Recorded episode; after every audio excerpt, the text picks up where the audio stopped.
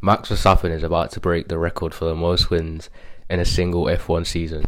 He is currently tied with Lewis Hamilton's personal best on 11 race wins, and with six races to go, looking very likely that he will break Schumacher and Vettel's records. He only needs three more race wins, and I can tell you for a fact he's probably going to get more than that. I can tell you that for free.